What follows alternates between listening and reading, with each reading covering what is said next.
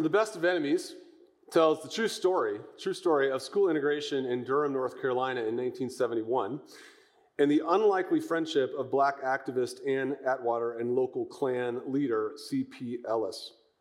Uh, years before, the Supreme Court had actually ruled that schools must be integrated and not separated by race, but uh, a bunch of cities didn't get the memo, and uh, they were slow to adopt the court's ruling. When the black school in Durham burned down, it forced the issue of integration. so Durham called a series of forums in which representatives from the black and the white communities might come together to discuss and vote on a set of proposals to integrate the schools. Ellis, the Grand Cyclops, basically the president of the local KKK, and Ann Atwater, the activist leader of Operation Breakthrough, which was a black civil rights organization, they were reluctantly appointed to co chair the committee. Both Ellis and Atwater admitted to having a, a deep distrust and even hatred of each other. The, the notion of working together offended them. They couldn't even at one point sit down at the same table to talk. But a funny thing happened as they were forced by circumstances to cooperate. They got to know each other, learn about each other's families. They realized that the educational needs of their children uh, far exceeded whatever personal differences they had between each other. And at the end of this multi week community forum, Ellis shocked his friends and voted for school integration. He renounced his membership in the Klan. He even tore up his Klan card in public. To be sure, he suffered as a result. The gas station that he owned was attacked, and he lost many of his friends. But he didn't look back. Atwater and Ellis even decided to keep working together in Durham and beyond. They toured the country, gave talks about how enemies could be friends. When Ellis died in 2004, Ann Atwater even spoke at his funeral, an honor that I'm sure Ellis would have reciprocated at Atwater's funeral 12 years later. It's a great picture. I watched uh, the movie Best of Enemies this week, and, and, in many ways, it's you know kind of your typical activist film, but it's still a good one. And even though, thankfully, our culture has made lots of strides in 1971, it still raises an important question that we need to keep asking, and as Christians, especially, need to keep asking: How are we to love our enemies? How are we to love the C.P. And Ann Atwaters of the world? This is a question we should never stop asking ourselves. And we should never stop asking this question because Jesus raises the question for all time in the Sermon on the Mount. We've been studying the Sermon on the Mount in our series here at Rooftop called Religion Redefined.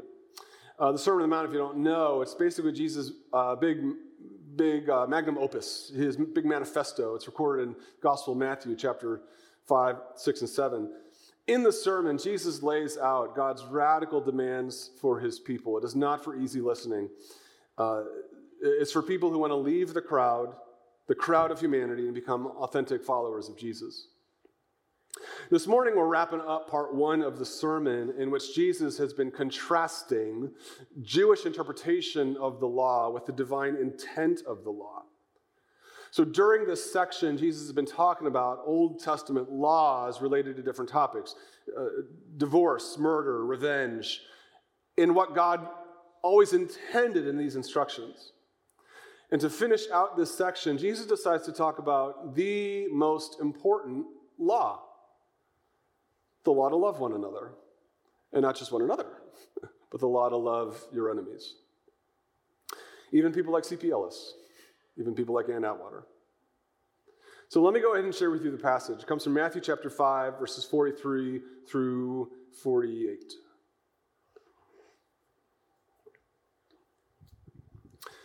You have heard that it was said, Love your neighbors and hate your enemies. But I tell you, love your enemies. Pray for those that persecute you, that you may be children of your Father in heaven. For he causes the sun to rise on the evil and the good, and sends rain on the righteous and the unrighteous. If you love those who love you, Jesus did that.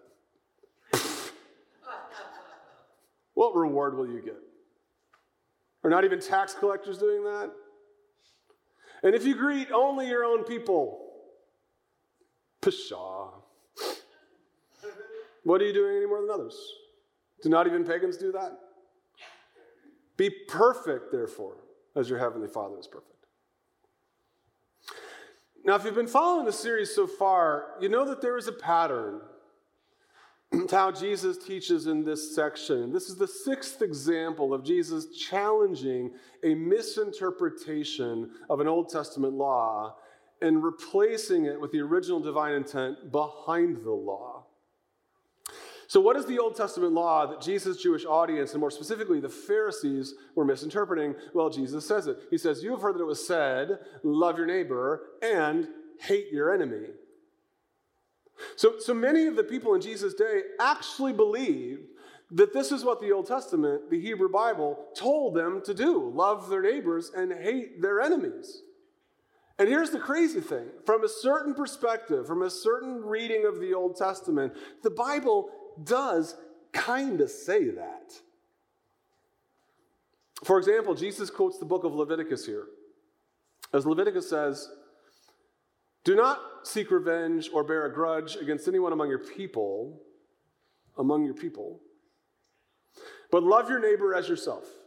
So, so, love of neighbor as yourself was rooted in the Hebrew law. Jews were supposed to take care of each other. Jews were supposed to loan freely to each other. Jews were supposed to feed each other. The law clearly said that, as the Klan motto goes in the movie, non silba sed anthar.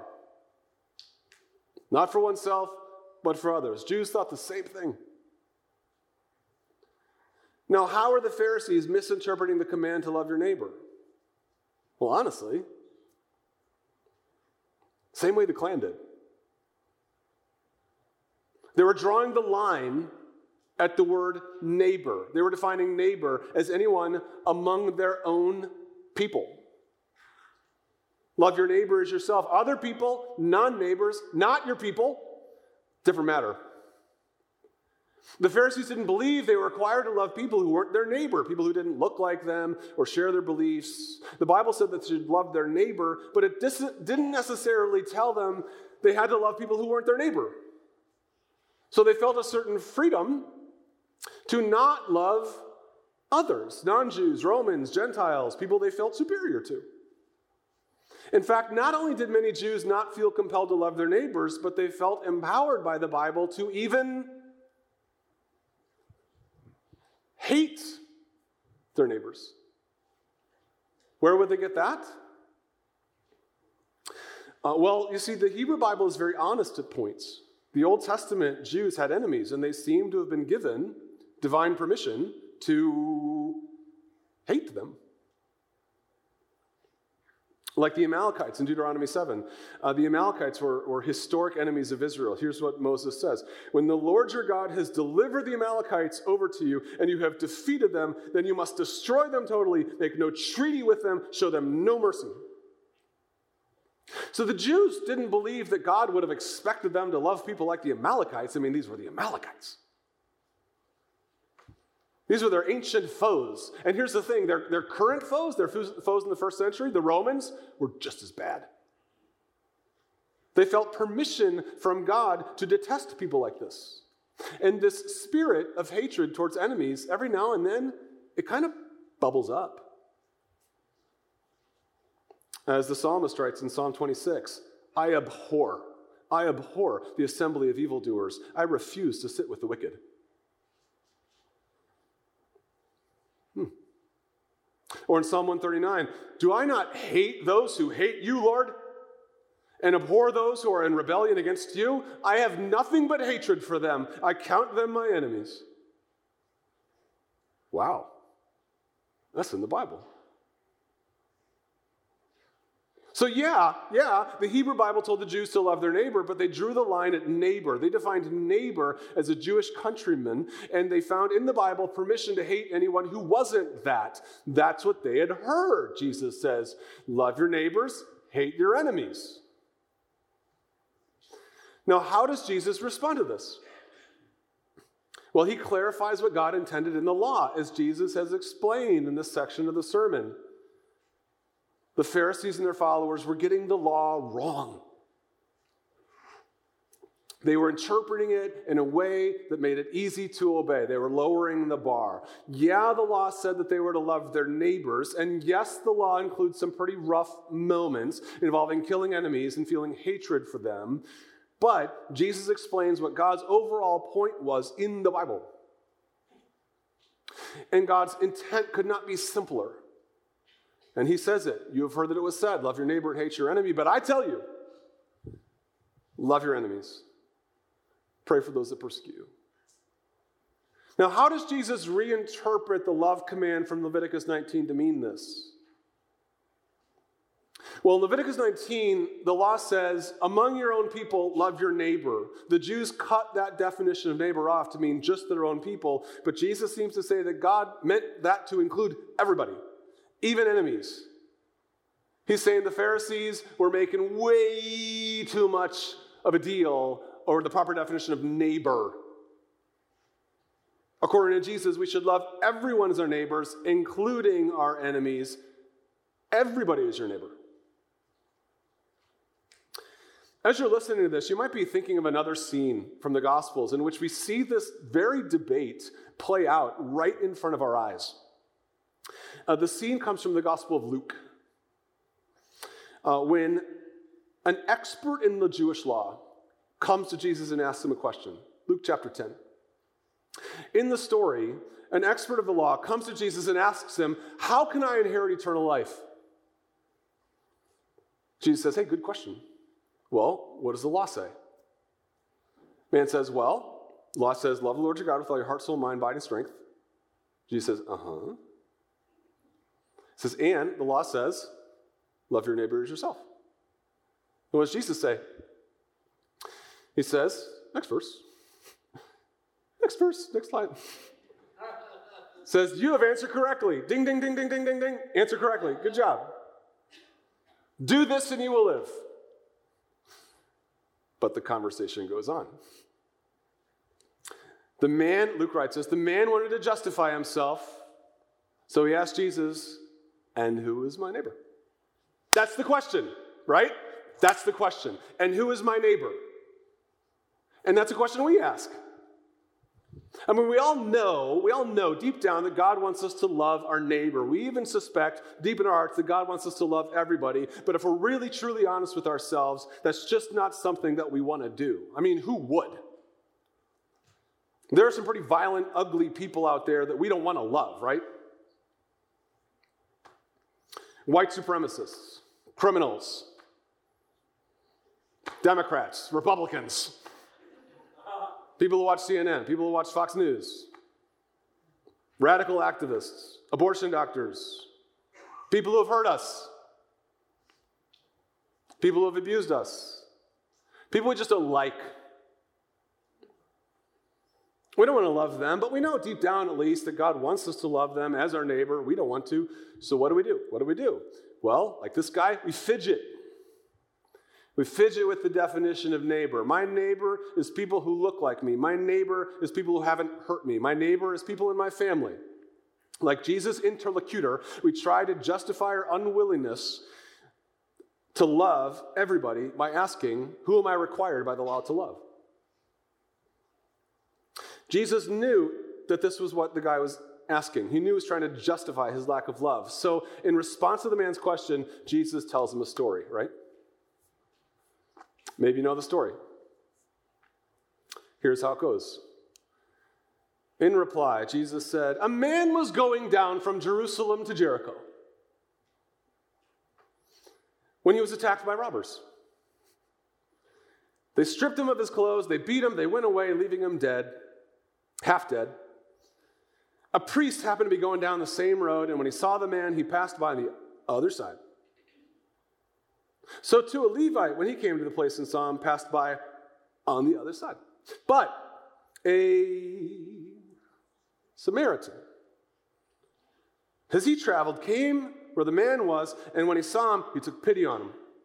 He went to him, bandaged his wounds, pouring on oil and wine. Then he put the man on his own donkey, brought him to an inn, took care of him. The next day, he took out two denarii, gave them to the innkeeper. Look after him, he said. And when I return, I will reimburse you for any extra expense you may have.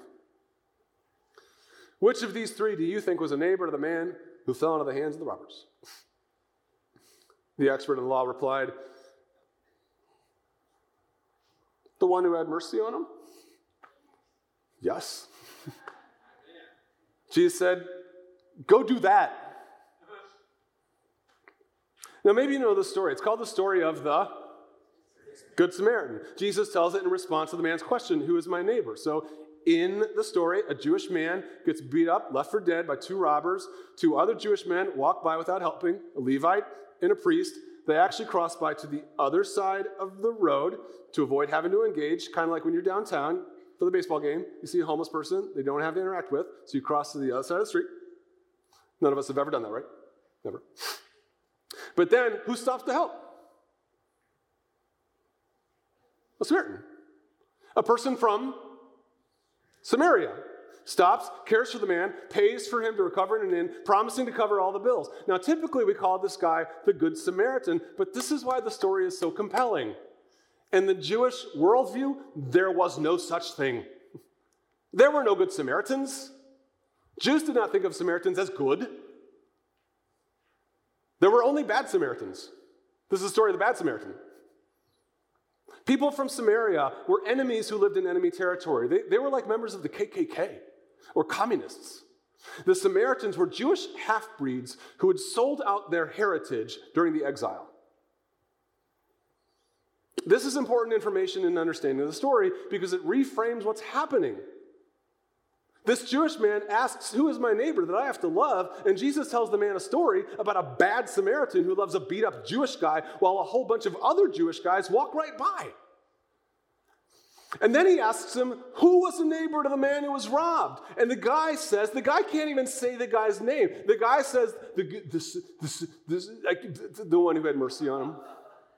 He can't even say Samaritan, the, the one who had mercy.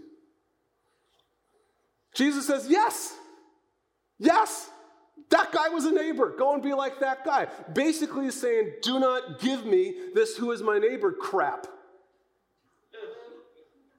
The Samaritans are loving Jews better than you are loving each other. That's what Jesus tells the guy. If this ungodly Samaritan can love one of you as a neighbor, shouldn't you, a member of God's holy people, love your enemies even more? Love everybody as your neighbor, even your enemies. That's what Jesus is saying. I mean, just to make this more relevant to you and I, let's recast the story a bit, okay? Let's say we are asking Jesus this question Who is my neighbor? Let's say we go up to Jesus and say, Hey, Jesus, uh, how do I get into uh, heaven? Uh, and he's like, Well, what's the lesson? We say, Well, you know, love your neighbors yourself. So, Jesus, how, who do I have to love? Who is my neighbor? Who's my neighbor? really, Jesus, what I'm really asking, what's the fewest number of people I have to love and can still call myself a Christian? That's the question we're asking. What's the fewest number of people I can love and still call myself a Christian? Uh, how, how might Jesus answer that question if we asked it? Well, he might say something like this. He'd say, he might say, okay, all right, Pastor Matt. Okay, people of Rooftop, let me tell you a story. There was a uh, rooftop worship pastor who was driving down to Orlando for a worship conference. It's the story. On the way, the rooftop worship pastor, driving in his VW van, broke down somewhere in Tennessee. Well, on the side of the road, he was violently attacked and robbed by some drunken Titans fans. You know those Titans fans. He was left, left for dead. Eventually, along came some Catholics heading to their own Catholic conference in Florida. Uh, they saw the worship pastor sped on by in the opposite lane. Then some Christian evangelicals came by. They pulled to the other side of the road, drove on by. They were late for their Take America Back for God rally. But then a trans pansexual atheist activist drove by. They, preferred pronoun, they were heading to their own socialism and atheist convention in Florida. But they took pity on the worship pastor, bound up his wounds, restrung his guitar, fixed his van, took him to the ER for stitches, and then to the Red Roof Inn for a few days to recover, promising to pay whatever remained. And then Jesus asks us, who was a neighbor to the worship pastor? We're like, the, the, the, the one who had mercy on him. How many of us are sitting in this room right now is exactly how the Jewish teacher would have heard the story of the Good Samaritan. He hated Samaritans that much, just like many of us hate socialists and atheists and trans people and people we think are destroying our nation. He would have been offended, irritated, challenged. That's how this Jewish guy would have heard the story. Jesus is exposing our lack of love for our despicable enemies by telling a story about our despicable enemies loving us better than we love them or even each other. And his point is simple love your enemy as your neighbor. Everybody is your neighbor, even the Samaritans, the white supremacists, the radical activists, even the people who hurt you. Sure, you have enemies, but love them as your neighbor. Now, why? Why would we do that? Jesus gives us a couple reasons. First, we should love them because we are descendants of our Father. As he says, love your enemies, pray for those who persecute you, that you may be children of your Father in heaven. Children of your Father in heaven. He causes the sun to rise on the evil and the good, sends rain on the righteous and the unrighteous. So, sure, there are evil people in the world. Jesus acknowledges as much. He doesn't call evil people good, but God loves them all. He says He sends rain to water everybody's crops, He sends light, sunlight to light everybody's paths. He's like the room mother who gives snacks to everybody, even the punk kids. We should love the people our Father loves, give snacks to even the punk kids in order to be his kids. And secondly, we should love our enemies as our neighbors that we may be distinct in the world. Jesus goes on, if you love those who love you, what reward will you get? Are not even the tax collectors doing that? And if you greet only your own people, pshaw, what are you doing more than those? Basically, loving people like yourself is it's too easy. Even the world does that. I mean, it's practically natural to love people who are like yourself. Do you guys know that we all have what's called an in group bias built into our brain? We all have the natural, like, brain ability to love people who are like us. Just kind of in our brains. It's just natural. It's just natural and biological to love people who are like us. Uh, that's how we protect ourselves in a dangerous world. That's why nationalism is such a thing. That's why racial solidarity is such a thing. It's why blood is thicker than water, because it's in our brains. We naturally care for people who are in group. What's in our in group? What's not natural and what should make us distinct as God's people is the ability to love people in the out group. This is not something our brains do too well, it's something that we need the Holy Spirit to do. I mean, it's so unnatural to love people your brain tells you to hate, but it can be done. Sometimes the world does this better than we do. Sometimes non Christians in the world know how to love people in the out group better than us. So not only are we not distinguishing ourselves from them, sometimes we're like behind them. My mother in law, for example, is not a Christian. She's not a Christian in the traditional Orthodox definition of that. But she is like the most compassionate, empathetic, open hearted, open handed, open minded, uh, inclusive, loving person I know. She's not a Christian. Frankly, it's a little embarrassing. She out Christians me. Don't you hate it when you like know non Christians who out Christian you? We all know non Christians who out Christian us. Not that it's a competition, but we got to do better. Especially like on the thing that Jesus says should distinguish us love. We got to do better. Okay, so what's Jesus saying? Love everybody, love your neighbor, love your enemy, love your enemy as your neighbor. This was always the point of the law. Why? Because our Father loves everybody, because we are his descendants, and we're called to be distinct. Let's put some wheels on this, though. I mean, I can't imagine that this idea of loving everybody is like that objectionable. If I had asked you on your way in, like, did you think that God really wants us to love everybody? You would have said, oh, yeah, absolutely. So then why are we talking about it? Because we don't do it. Talking about it's one thing, doing it's another. We agree with it in the abstract, but then we go about our lives really struggling to love people. And I'm not talking like tolerating people or like, you know, you know, just giving them their space. I'm talking about loving people truly, deeply from the heart. That's the expectation. How do we do that? Let's talk specifics. Dispense with the vagaries. Before we close with communion this morning, I got three questions that I want to think about for a moment. And my prayer as we think through these questions this morning is that the Spirit might speak to us a bit, give us some things to do. Question number one. First, who are our enemies? Who are your enemies? Who is the person that you really, truly struggle to love deep down from your heart? Whose face just came to your mind? Who are our enemies? What's that out group of people that we struggle to love truly, deeply? Now, you might object to the idea that, you know, that this person or these people are like your enemies. I mean, that might feel harsh. There's a lot of people in my life that I struggle to love, but does that mean they're my enemies? Uh, that doesn't feel right. If you know Jesus, though, you, you know that there's not a lot of grace in his teaching.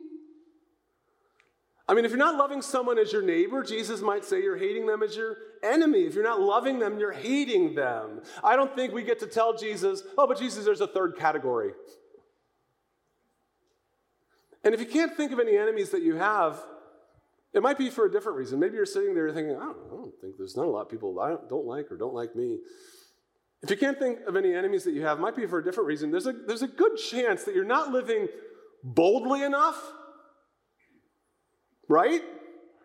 I mean, elsewhere in the Bible, Jesus says, Woe to you! Woe to you! That's a whoa, whoa, you're in trouble. You're in trouble if all men speak well of you. So he says, if you don't have any enemies, you're in trouble. If you don't have any enemies, you're not doing it right. You see, when we speak truth to each other, when we stand up to each other, when we stand up on behalf of the weak and the powerless, when we obey God, not man, we're going to make enemies. I tried for a long time to be a pastor without any enemies. It don't work. You ain't a good pastor. If you live boldly, you're going to make enemies. And even if you don't live boldly, there's still a chance you're going to have some. Life brings enemies your way. Who are yours? Put a face on it. Who's that person? Who are those people that you struggle to love deeply, truly, sincerely, from the heart? From the heart. from your lower intestine. Who are your enemies? Secondly, why do we hate them? Why do you hate them? This matters. God is sensitive to this. I pointed out earlier that the Hebrew Bible contains uh, some, some, some rough passages about God's people hating other people, like in the Psalms and in the law. As the psalmist writes, for example, I abhor the assembly of evildoers. I refuse to sit with the wicked, like Ann Atwater and C.P. Ellis. I'm not, I'm not going to sit with that person.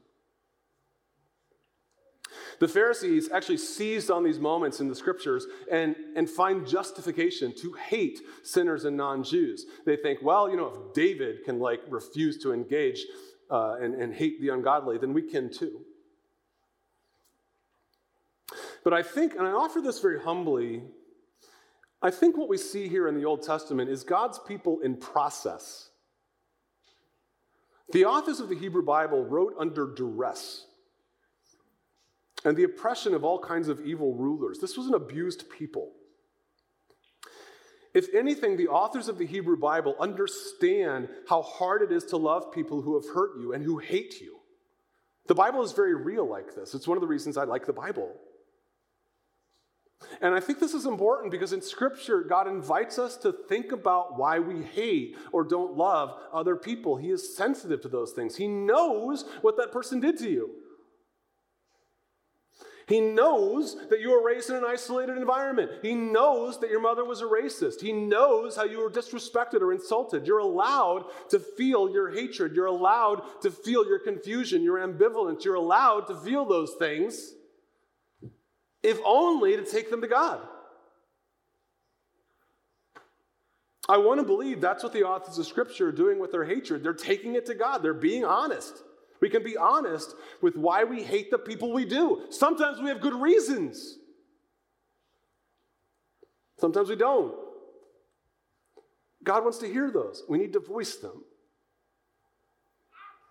But while we do get glimpses of genuine hatred of enemies in Scripture, God is also very clear in the Old Testament what he expects of his people, and it's not hatred. For example, even in the book of Exodus, God says, if you come across your enemy's ox or donkey, your enemy's donkey wandering off, give it back. You would want someone to return your donkey. Let's read in Proverbs. If your enemy is hungry, give him food to eat. If he is thirsty, give him water to drink. That's in the Old Testament too. If your enemy is hungry or thirsty, give them food and water. Duh. So God cares why you feel what you feel toward that person. You should feel that. You should take it to God. But our Father is not going to back down. He sends rain and sun on the righteous and the unrighteous. Which brings us to question number three How can we love them? How can we love our enemies? The people who have hurt us, the people who, have, who detest us. How do we love them? We really do not need to overthink this. Scripture has given us lots of little ideas already. If your enemy needs something to live and you can give it to them, you should give it to them. Or what Jesus has said love your neighbor, your enemy as yourself. I mean, in any given situation, figure out how do I want to be treated and treat the other person like that. And we can all start by praying for the people we struggle to love. Jesus says that too. Pray for those who persecute you. I mean, probably you know that Jesus lived this out, right? This very thing. What did he say as the Roman soldiers were like nailing spikes into his wrists and his feet and cramming that crown of thorns down on his brow? What did he pray? Father, this is crazy. Father, forgive them. They don't know what they're doing. That's what Jesus prayed. They don't know what they're doing. They don't understand. Forgive them for that. I don't know if Jesus, if God does, but Jesus asked them. I've prayed this a lot over the years. Father, forgive them. They don't know what they're doing. As a pastor, I get to see people at their best. I get to see people at their worst. We all do. Sometimes, as a result of doing life together, people end up not liking me very much, saying or doing hurtful things. I get hurt too. You might not know this about me. I'm a super hypersensitive guy. I get hurt easily. And I pray this. Although I pray it with a twist, because I don't want to sound too much like Jesus, because I'm like not him. I'm like a photo negative of Jesus. But I pray this. I say, this is, this is Matt's prayer. Father, forgive them. They don't know what they're doing. Frankly, Neither do I. Pray that all the time. Father, forgive them. They don't know what they're doing. And heck, I don't either. I offer that as a prayer for you. Maybe that's a prayer you can pray for your enemies this morning. Maybe you're not quite ready to work together rebuilding schools. Maybe you're not ready to sit down and talk about the past. Maybe you're not ready to tear up their KKK membership card or repent of the ways they've sinned against you. Maybe you're not ready to forgive them. But maybe you can start praying that God can with a twist. Father, forgive them. They don't know what they're doing. Neither do we.